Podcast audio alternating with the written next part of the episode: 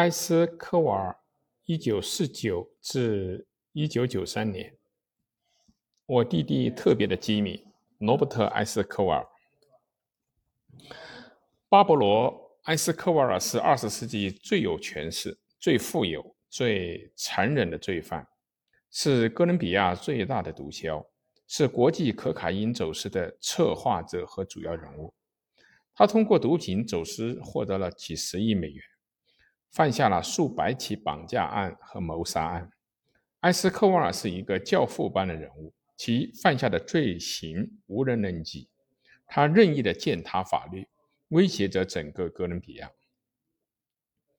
埃斯科瓦尔的父亲是一个农民，母亲是一个中学的教师。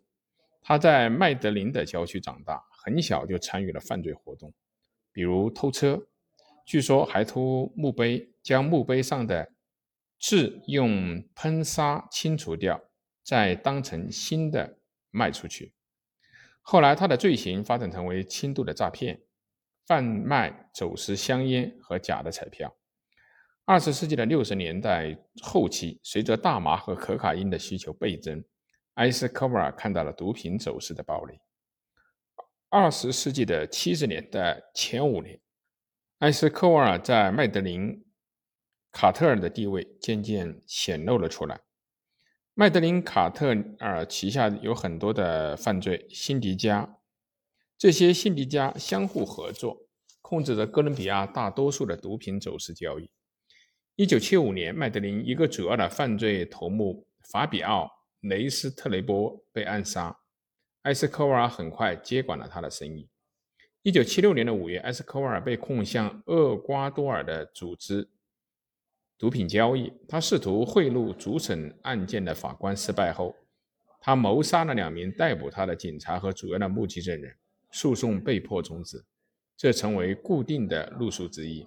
这个策略被称作为“银”或“铅”，银银器或者是铅弹，要么是接受贿赂，要么等着被暗杀。他杀死了数千人。要么是他下令，要么是他亲自动手，野蛮程度令人惊惊恐。埃斯科瓦尔精于政治运作，知道贿赂当地政客是必要的。在麦德林，他表现得像一个罗宾逊式的平民的靠山，将个人的财富中很小，但于受害者而言很重要的一部分捐献给当地的建筑工程或难以为继的足球俱乐部。这使他在当地市民中挺受欢迎。他曾短暂地经营自己的报纸，并于1982年以自由参党议员的身份进入到哥伦比亚的议会。20世纪的80年代初，埃斯科瓦的卡特尔垄断了南美的毒品走私。据估计，他控制了运往美国、墨西哥、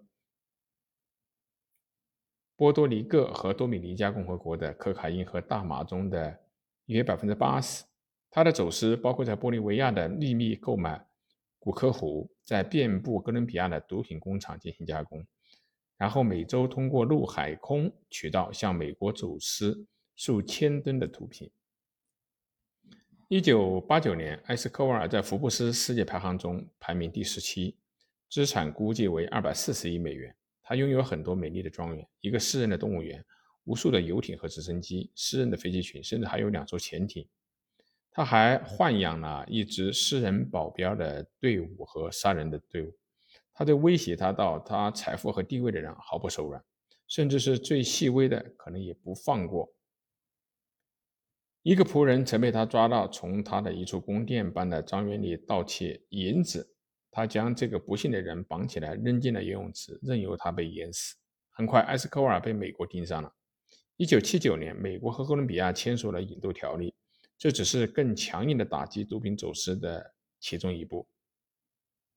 埃斯科瓦尔痛恨这个条约，开始了一系列的暗杀行动，目标是任何支持这个条约或者呼吁对毒品卡特尔采取更强硬措施的人。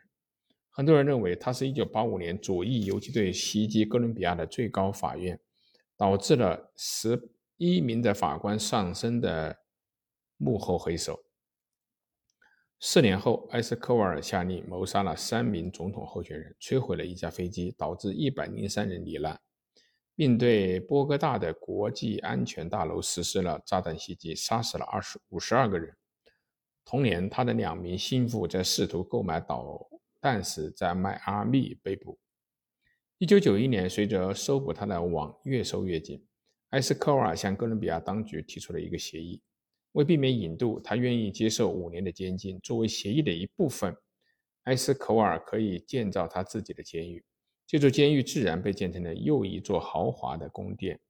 从这座宫殿里，他可以通过电话统治他的毒品帝国，可以偶尔的外出观看足球比赛或者参加晚会，还可以接待访客，包括妓女和商业伙伴。还有两个商业伙伴在他的地盘被谋杀，他喜欢亲自折磨受害者。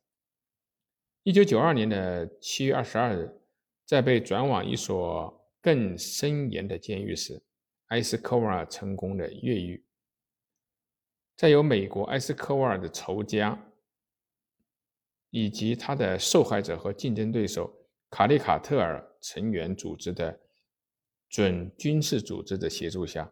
哥伦比亚当局展开了大规模的搜捕，在这次为期的十六个月的搜捕中，数百人被杀。最终，埃斯科尔在麦德林一处安全屋暴露了行迹。当他试图大胆地从屋顶逃跑时，腿部、躯干和头部中弹，当场死亡。那是一九九三年的十二月二日。就在他四十四岁生日的第二天，埃斯科瓦尔的支持者将他视为英雄和穷人的靠山，但事实上，他是一个无比贪婪和残忍的不法分子。他象征性的慈善举动掩饰不了他草菅人命的事实。在他的卡特尔最具影响力的时候，他平均每月制造二十起谋杀案。